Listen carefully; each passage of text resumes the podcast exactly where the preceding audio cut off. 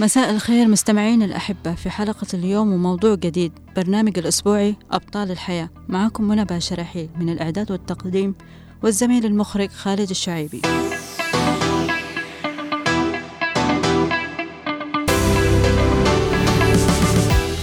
لو سألنا إيش فكرتكم عن سلوكيات الصوم أو ضعاف السمع إيش اللي يتميز فيهم الأغلبية؟ طيب كلنا يعني الأغلبية والعموم عندهم السوء التكيف بالوضع اللي هم فيه مع ذاتهم ومع المجتمع.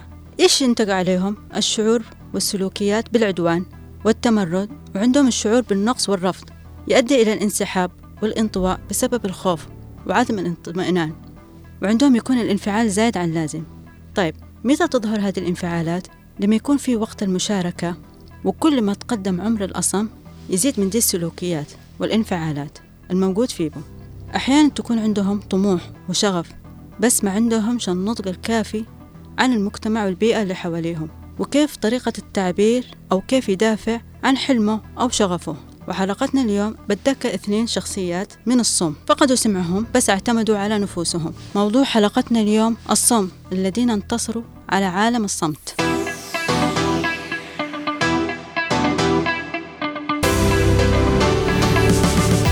بنتكلم عن نموذج أصم اللي هو موسيقار الأصم الذي لم يسمع أعظم ألحانه اللي هو بيتهوفن. هو ملحن وموسيقار عازف بيانو ألماني من أعظم عباقرة الموسيقى في جميع العصور الكلاسيكي وأكثر تأثيرا وإبداع. ألف تسع سيفونيات موسيقية. لو سألتوني إيش معنى كلمة سيفونية هي مجموعة من آلات موسيقية من بيانو والكمان وغيرهم.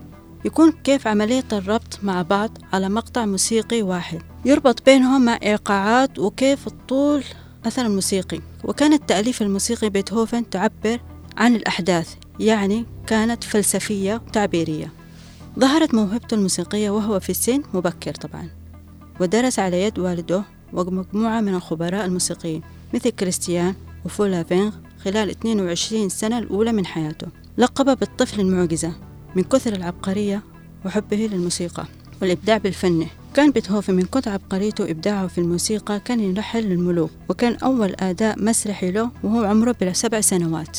ثم درس الموسيقى وتنقل بين فيينا ولندن وألمانيا وتعلم على تأليف والعزف على معلمين منهم هايدين موسيقار أنطونيو يوهان الإيطالي. إلى حد ما وصل يسمى مرحلة النطق الموسيقي.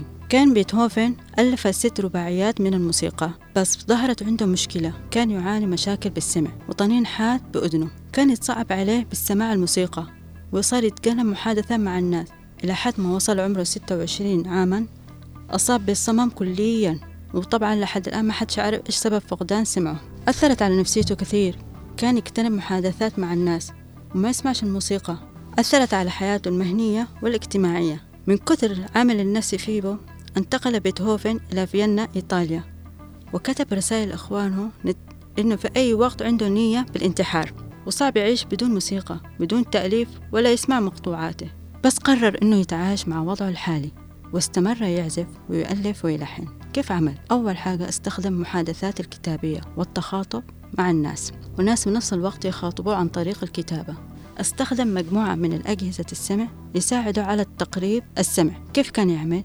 كان يشبك عصا خشبية بين أسنانه وكان يضغط على بيانو فتنتقل الأصوات من الآلة إلى عبر العصا وعن طريق أسنانه ومنه عن طريق عظام الجمجمة ثم إلى الأذن ويحاول إنه كيف يتسمع الصوت حتى لو كانت بنسبة بسيطة. وكانت طريقته الثانية يضع أذنه على لوحة البيانو علشان يتمكن من سماع عزفه ولو صوت حتى كان خفيف. أيضا كان يستخدم كثير من الصم يستخدموه هذه الطريقة هي الاهتزاز. كان يجلس على الأرض ويتعرف على نوع الاهتزاز وقوة الاهتزاز ومسافة الاهتزاز.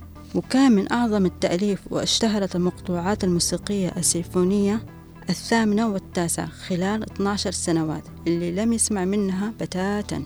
وأول عرض له السيمفونية سنة 1824 ميلادي عرض المقطوعة حق السيمفونية التاسعة لما انتهى من العزف المقطوعة كل الجمهور حياه بالتصفيق مع وقوف خمس مرات وألقوا عليه القبعات والمناديل بالهواء ورفعوا أيديهم على حشان يحاولوا يلفتوا انتباهه. بس مع ذلك كان ولا يسمع شيء. وهذه المرحلة سموه مرحلة البطولة بيتهوفن لأنه ألف موسيقية فلسفية وتعبيرية على حسب الأحداث والأحاسيس وكلاسيكي اللي مر فيه وهو أصم. طبعا كان بيتهوفن يستحقر السلطات والملوك وكان له اعتزاز بالنفس. وكان يتصرف على طبيعته وكان يرفض انحناء أي أحد من عائلات الملوك. قال يأتي الملوك الكثر بالوراثة ولكن هناك بيتهوفن واحد بالعالم. 29 من مارس عام 1827 توفي وحضر الكثير من جنازته من المواطنين وسحر موسيقاه للناس. لم يكن قادر على سماع السيفونات الموسيقية حقه لكن سمعها عن طريق أصابعه.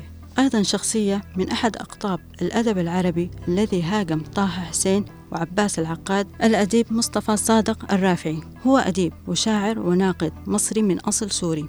لقبوه بالمعجزة الأدب العربي. عرف هو الطفل من شدة أخلاقه وثقافته وحبه للاطلاع. بس أصيب بمرض تيفوئيد أثر على سمعه بشكل كبير.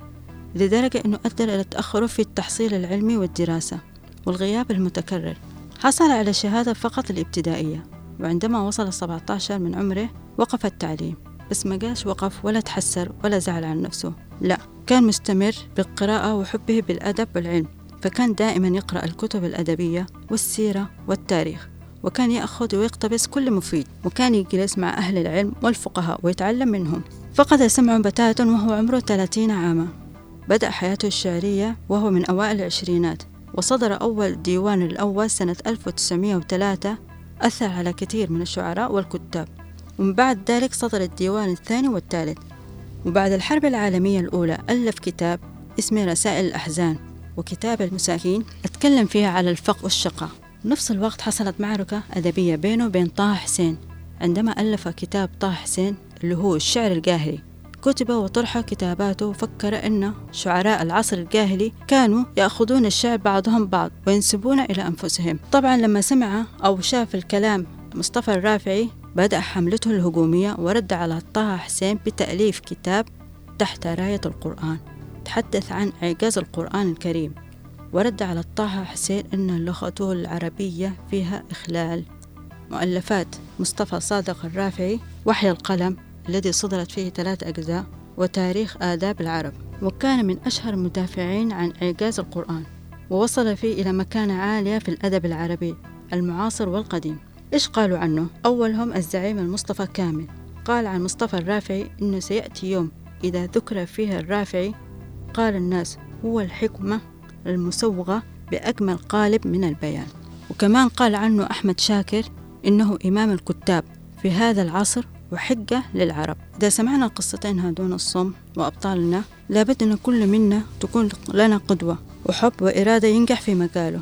يعني إذا عندك موهبة بتنجح. بالرغم كل الظروف مثل بيتهوفن صر على نجاحه وحبه بالموسيقى ومصطفى الرافعي بالأدب العربي. ومن يدري بما هو آت فلا تحزن على ما فات. وإن ضاقت بك الدنيا فدندن هذه الكلمات. ألم نتجاوز العثرات؟ بلى بلى وعادت للحياة حياة. تذكر ليست الدنيا. لا لا لا لا لا, لا. وإن طالت سوى لحظات.